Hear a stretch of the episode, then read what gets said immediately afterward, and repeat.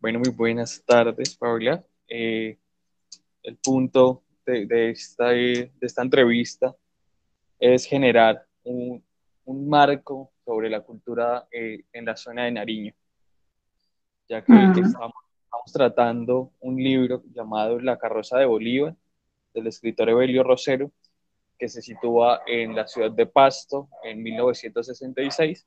Para ser más exactos, inicia el veintiocho de diciembre de, de dicho año, que hasta donde eh, pudimos hablar antes, eh, son fiestas, de, las fiestas de los precarnavales, ¿no? Uh-huh. Entonces, eh, quisiera empezar por preguntarte eh, tu perfil, qué haces, a qué te dedicas, qué estudias, cuéntame. Bueno, eh, muy buenas tardes, eh, Sebastián, un gusto saludarte y la verdad me siento muy contenta con esta oportunidad de, que tengo pues para contar acerca de, de mi tierra, ¿cierto? Y sus costumbres, sus fiestas. Bueno, eh, mi nombre es Paola Quiroz Hansa, soy, eh, tengo raíces indígenas del pueblo de los Pastos y del pueblo Inga, del Putumayo también. Eh, soy pupialeña, pero me considero pastusa también, o bueno, o al menos el resto del país nos considera pastusos a los nariñenses, más que todo de la zona, porque tenemos como, o sea, tenemos la misma cultura, las mismas costumbres, el mismo acento, eh, las mismas comidas, o sea, casi no hay diferencia. Y otro es que Eh, los pueblos estamos muy, muy cerquita a Pasto, entonces por eso yo creo que también a nivel general en Colombia a todos los nariñenses nos consideran pastusos. Mm. ¿Qué más te puedo decir? Bueno, actualmente me encuentro estudiando la carrera de Ingeniería Biológica en la Universidad Nacional de Colombia, sede Medellín.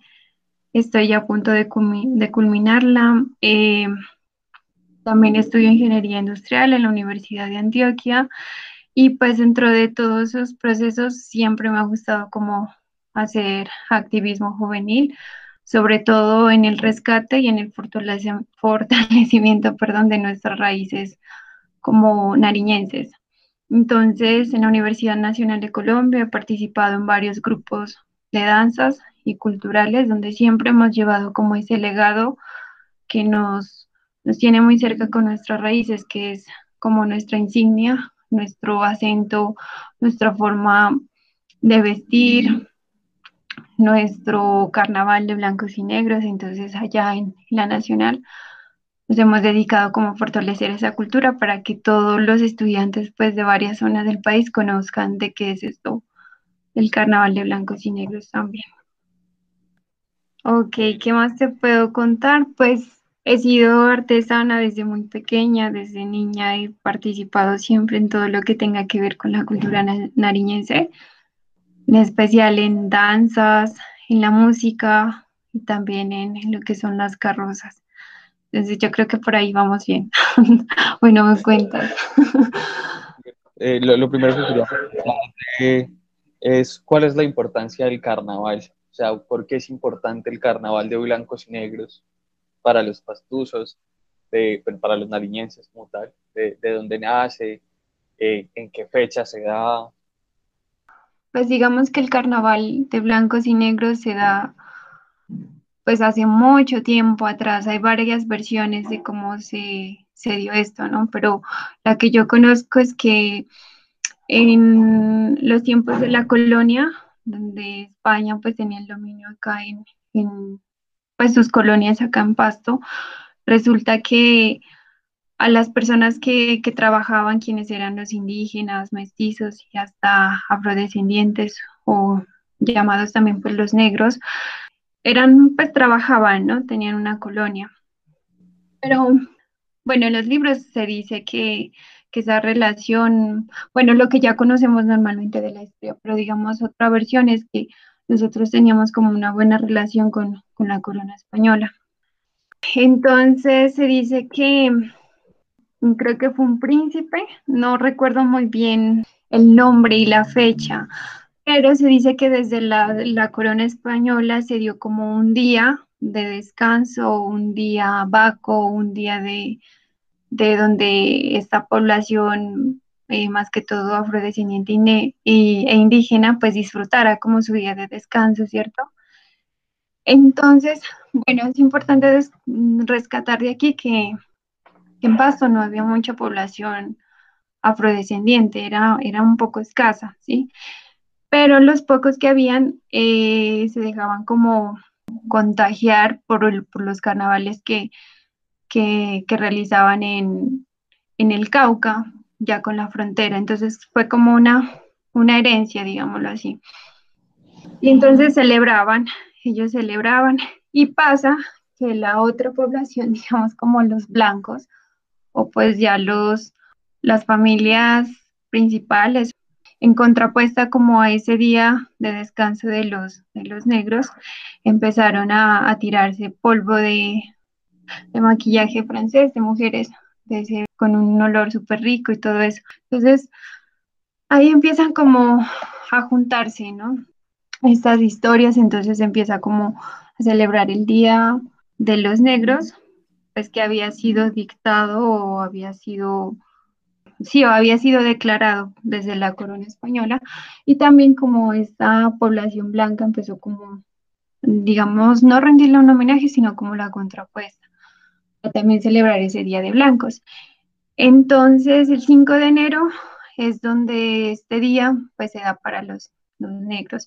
Y al siguiente día, también muy relacionado con las fiestas católicas, el Día de los Reyes y todo eso, entonces se da también como excusa para celebrar a esa población blanca, y ahí empiezan como una, una mezcla de culturas. Y también pues la población indígena, que no se queda atrás, también empieza como a marcar sus raíces, aunque en un principio fueron muy, muy poquitas. También ahí la mezcla que se da es con las celebraciones de las fiestas indígenas en honor a Mama Quilla, quien es la luna, y también pues como en esas épocas de diciembre, enero, también se da como esa mezcla. Entonces tenemos una mezcla de, de tres sectores, podría decirse, que son la parte indígena, la parte eh, negra y también pues los, los mestizos o los blancos. Más adelante ya también hay una historia muy bonita que te invito a que la puedas leer, es la historia de Pedro Bombo, que también él justo en esos días, pues años más tarde, entonces ya, ya se empieza que las grandes familias, pues como los Castañeda en Pasto principalmente, ellos al salir de, de la misa, justo en las fechas de enero, empiezan como a llevar esa tradición de, del carnaval, digamos que se empiezan a echar como unos polvos blancos, ¿sí? Y empiezan a celebrar. Y entonces, pues eso como que va cogiendo cada vez más fuerza y más fuerza. Y claro, cada año en enero se celebran misas y justo después de la misa se empiezan a echar como todo lo que es ese polvo. Ya el cosmético apareció más tarde y por último es como la carioca también. Entonces, digamos que una de las principales familias que llevó como esa tradición fue la familia Castañeda, ¿cierto? Pero ya años más tarde, entonces estudiantes de la Universidad de Nariño, de los colegios, empiezan como a, a utilizar esas fechas como para fortalecer eso y empiezan a, a disfrazarse, a sacar comparsas, y empieza la artesanía pues de lo que son las carrozas en el carnaval, ¿cierto? Entonces, el auge del carnaval de negros y blancos fue principalmente en Pasto, pero ya una vez en Pasto se, se empieza a extender casi por todos los municipios de la zona andina, incluso actualmente ya está como por la parte occidente del, del Putumayo y el sur del Cauca, y varias colonias nariñenses o pastusas también lo, lo celebran como en las ciudades donde se encuentran, ¿no? Ya sea en Bogotá, Medellín, tengo entendido que también en Medellín hay una colonia que lo celebra. Y bueno, digamos que el carnaval es de todos. Entonces, la importancia para uno como nariñense es, primero, como, como tener una raíz muy fuerte, ¿no? Saber de dónde eres, de dónde vienes, cuáles son tus raíces. Y también de que acá en el carnaval significa que no importa la raza que tengas, no importa eh, la condición social, no importa nada. Simplemente cuando tú elevas tu rostro y te dicen una pintica, bajo la misma pintura, bajo el mismo polvo, bajo el mismo carioca, bajo la misma ruana, o sea, significa que todos somos iguales y que, que estamos como, como unidos en esa sincronía de ser, pues, humanos, ¿sí? Eso me parece como lo más bonito, porque pues todo el año decimos, cuidamos de nuestra ropa, cuidamos como de nuestra apariencia, pero te llega ese día y usted prácticamente se, se vuelve una nada, porque usted entonces disfruta de pintar de pronto la, los, las mejillas de otra persona con su cosmético, de decirle, bueno, estás pintado de negro, ¿y qué pasa? No pasa nada. Y toda esa alegría, todo como esas raíces culturales también a, a, nos, a nuestro, pues a nuestra, nuestra patria, podría decirse. Digamos que eso es como la importancia. Pues para mí personalmente el Carnaval de Blancos y Negros es, es como hablar de mi región, porque en ella usted puede mirar como toda, toda esa mezcla tan bonita que se dio acá en Nariño, ¿no? Desde la población afro, los mestizos y los indígenas, y de cómo hoy en día se llevan en una, en una sincronía. Entonces, para mí, pues, es importante porque siempre me recuerda cada año, es como que lo espero con ansias, y demostrarle a las personas, a los que llegan, que acá en Nariño es eso, que, te, que no importa de dónde vengas, sino acá te puedes sentir como en tu casa y puedes disfrutar. Eh, me gusta, pues, primero re resaltar eh, esa mezcla cultural que actualmente hay y que históricamente ha, ha tenido la ciudad de Pasto, que me parece muy importante que, que lo recalques, porque creo que es un, un componente importante de, de dicha provincia, ¿sí? y, y, uh-huh. y que me parece muy bello que, que este carnaval también quiera enarbolar esa multiplicidad de culturas. Pero ahora quiero, quiero que me, me cuentes un poco sobre eh, qué se hace en ese carnaval, qué simbolizan las carrozas, qué, qué se hacen con ellas, y to- todavía se hace el concurso de, de estas. Ah, bueno, sí. Bueno, entonces digamos que las fiestas del carnaval, bueno, se dividen como en dos partes, ¿no? Las primeras son las del precarnaval, que inician como desde el veintiocho de diciembre, o incluso en algunos pueblos cercanos también inician mucho antes, desde el ocho de diciembre, en honor, pues, a la fiesta de, de María Inmaculada. Bueno, pero más, bueno, creo que a nivel general se iniciaría el veintiocho de diciembre con el... el Día de los Inocentes, ¿cierto? Bueno, eh, en Pasto se ha tomado como esta celebración en el día en que tú puedes hacer bromas, incluso muy pesadas, a las personas, y estás haciendo tu derecho. O sea, es como un día de, digamos, de que puedas hacer a las personas una broma de cre- hacerles creer algo y luego decirle, ah, que perdiste porque eres inocente y creíste. Pero también eso viene desde antes, muy relacionado como con la religión, ¿no? Que se marca ese día en que, pues, creo que fue Herodes quien mandó a asesinar a varios niños, ¿no? Inocentes. Entonces, desde allá vendría como ese día de celebración de los inocentes, pero ya acá en Nariño se lo tomó como en el día en que puedes hacer, creerles, hacerles creer a las personas una broma y luego, bueno, decirle, ah, feliz día de los inocentes, como que creíste. Pero muchos años antes eh, se celebraba este día como, pues, como, como el día en que usted podía jugar con el agua y, y disfrutar de ella. Entonces, el día de los inocentes, eh, mis papás, mi, mi familia se levantaban temprano y, o si no, en la misma cama llegaban con un balde de agua y se lo echaban encima. Y ya, y usted pagaba por inocente, o ya con los amigos del barrio uno salía y jugaba con el agua y se echaba agua. Entonces en el pueblo y en Pasto también hace muchos años eh, se hacía, era que usted salía con su grupo de amigos o su, su gallada, su parche, y iba a echar agua a las personas que estaban en la calle prácticamente. Entonces muchas de las personas en los pueblos se encerraban o O preferían no salir porque si usted salía ya lo mojaban y Y bueno, y aguantarse un balde de agua con este clima frío, pues, mejor dicho. Entonces, las, algunas personas particip- no querían participar, entonces se quedaban en sus casas. Pero si ya usted salía, usted tenía la responsabilidad de que si salía lo podían mojar con un balde de agua, pero quedarse callado porque, pues, ese día estaba hecho para eso, ¿sí? Pero digamos que eso era mucho, mucho antes. Ya después, pues, teniendo en cuenta que el agua es un líquido vital de importancia y pues que no podemos desperdiciar el agua. Entonces, en Pasto, eh, un grupo de activistas juveniles decidieron que conmemorar como ese Día de los Inocentes, ya no jugando con el agua, sino haciendo lo que se llama arcoíris sobre el asfalto. Entonces, cada veintiocho de diciembre, usted podía disfrutar de esta actividad con su familia, en donde llevaba unas tizas y en el asfalto de la calle del Colorado podía pintar, expresar sus emociones mediante, pues, un, un graffiti, pero todo realizado con tiza.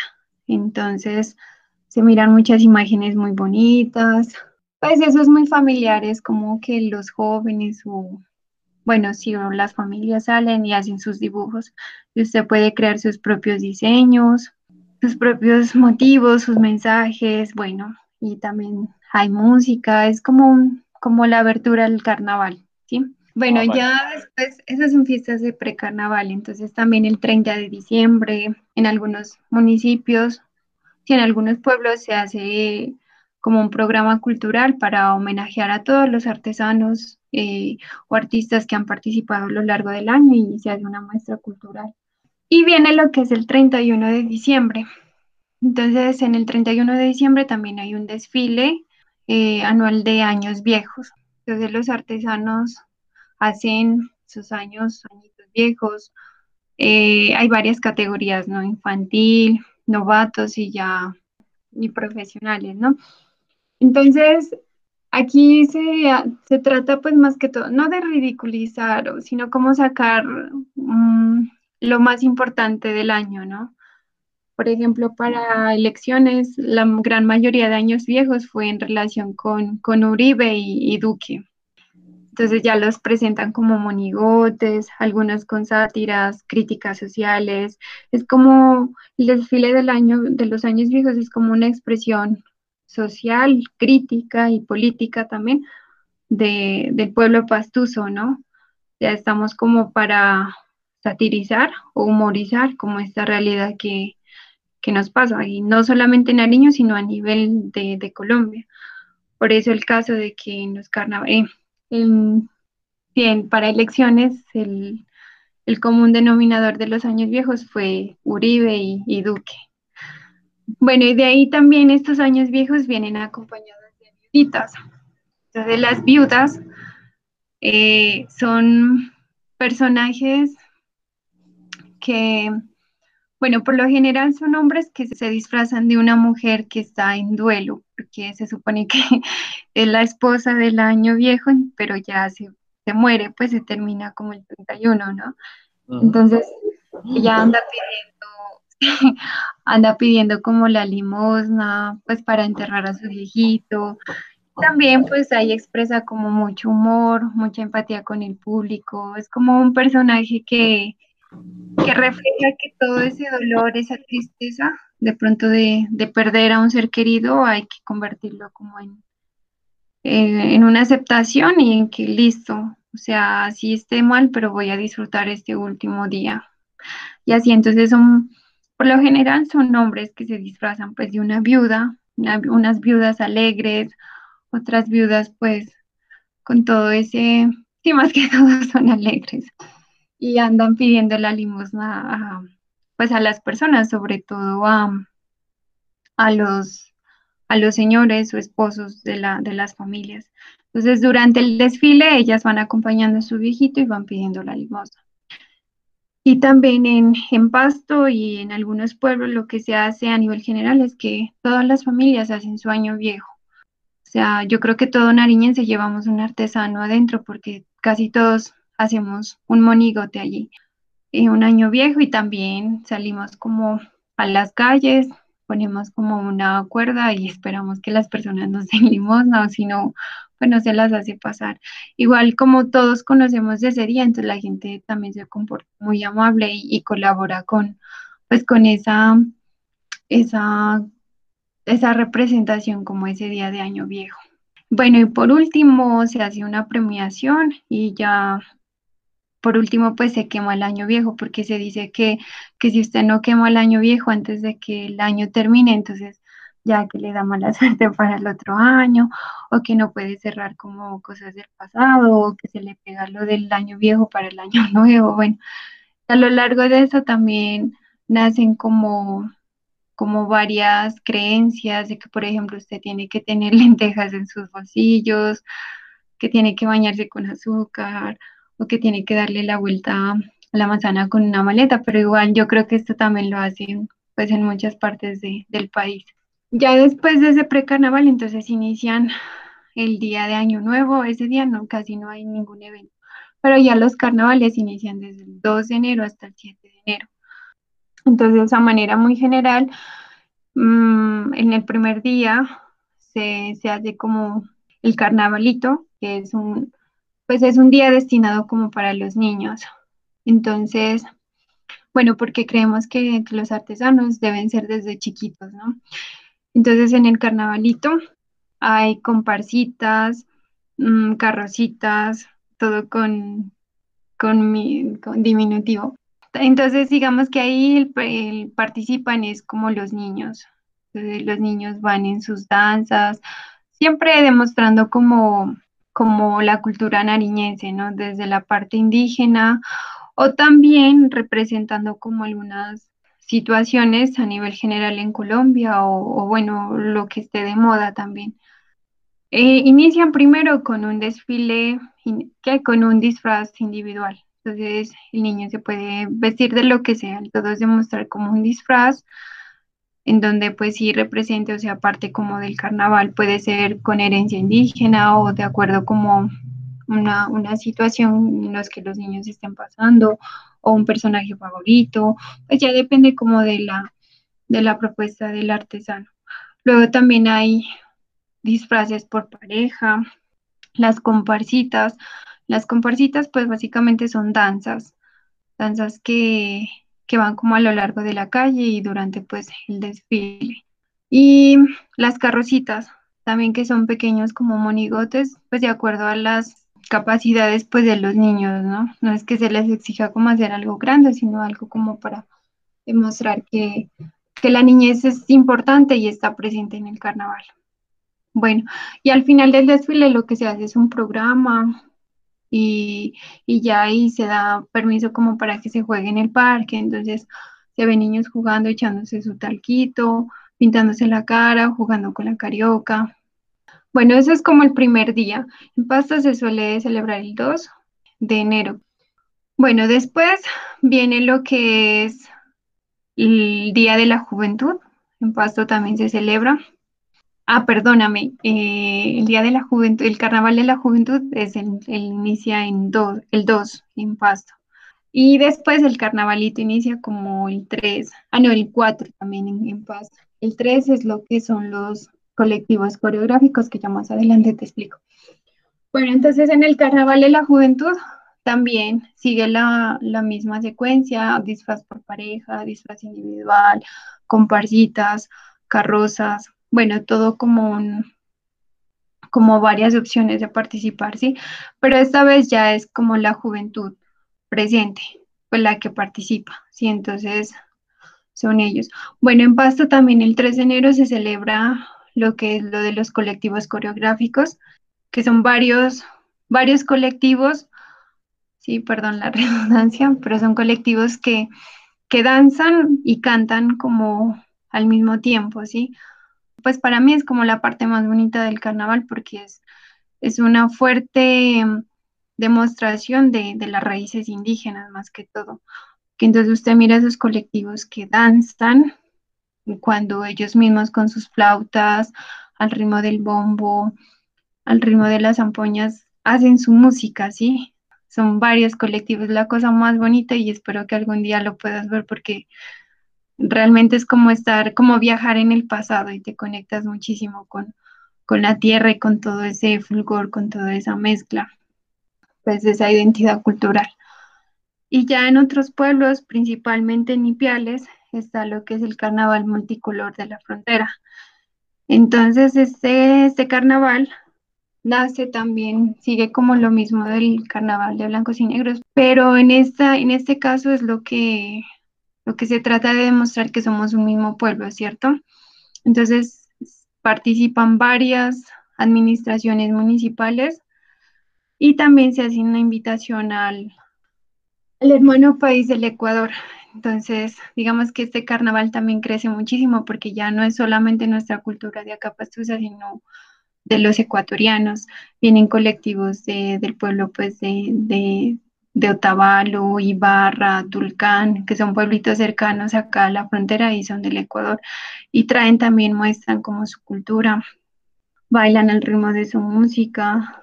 Algunos presentan carrozas, otros no. Pero bueno, y ya los pueblos de aquí de Colombia sí, siempre llevan como una banda musical, una carroza y una comparsa. Entonces, el carnaval multicolor de la frontera pues reúne como toda esa, esa mezcla y esa, esa participación de varios pueblos de, de Nariño, ¿sí? Ya, y luego pues sí vendría a ser el, el carnaval, que el día cinco, el cinco de enero, que es el día en honor como a los negros. Entonces, por lo general, todas las personas ahí juegan como a pintarse con, con color negro, pues a hacerse bromas, ¿no? Y la verdad es como muy divertido porque usted, bueno, puede tener un test muy claro de, de color, pero igual cuando una persona lo pinta negro a veces, ay, todo, toda la cara negra pintada. Y así se tiene que quedar hasta bailar en el parque, disfrutar. Bueno, y en, este, en esta parte también se hace como lo, lo que es disfraz individual, disfraz por pareja, eh, las comparsas. Y, y bueno, una gran diferencia con el carnaval en Pasto es que ese día también se presentan colectivos coreográficos, Eh, pero no, no son, ah bueno, las, verdad, se me había olvidado una parte importante, que son las famosas murgas. Entonces, las murgas, digamos que son como ese grupo de músicos de los barrios, veredas, eh, al ritmo de su música tan autóctona, tan nariñense. Entonces van disfrazados, tocando el, el bombo, los platillos y llevando como toda esa alegría, y es como un honor a la música también. Y en los pueblos también se rescata muchísimo la participación de las murgas y también de la zona rural. Entonces, en el carnaval participamos todos. Eh, especialmente en las veredas, celebran como el cinco, entonces son todas las veredas desde los más extremos de los pueblos que vienen acá y participan. Traen sus danzas, su música, pues todo, ¿sí? Bueno, y por último, el desfile magno del seis de enero, que ya es como que reúne todo. En Pasto sí reúnen como todas las carrozas que durante años de trabajo pues nuestros artesanos lo, lo presentan, y estas carrozas, dependiendo como del objetivo del artesano, pues recrean como bien sea una crítica social, una parte de la historia que tal vez no se contó en los libros.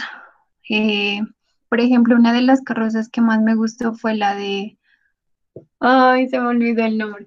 Bueno, y se, se me olvidó el nombre de la carroza. Bueno, lo cierto es que esta, esta carroza creo que fue hace dos años la ganadora en Pasto.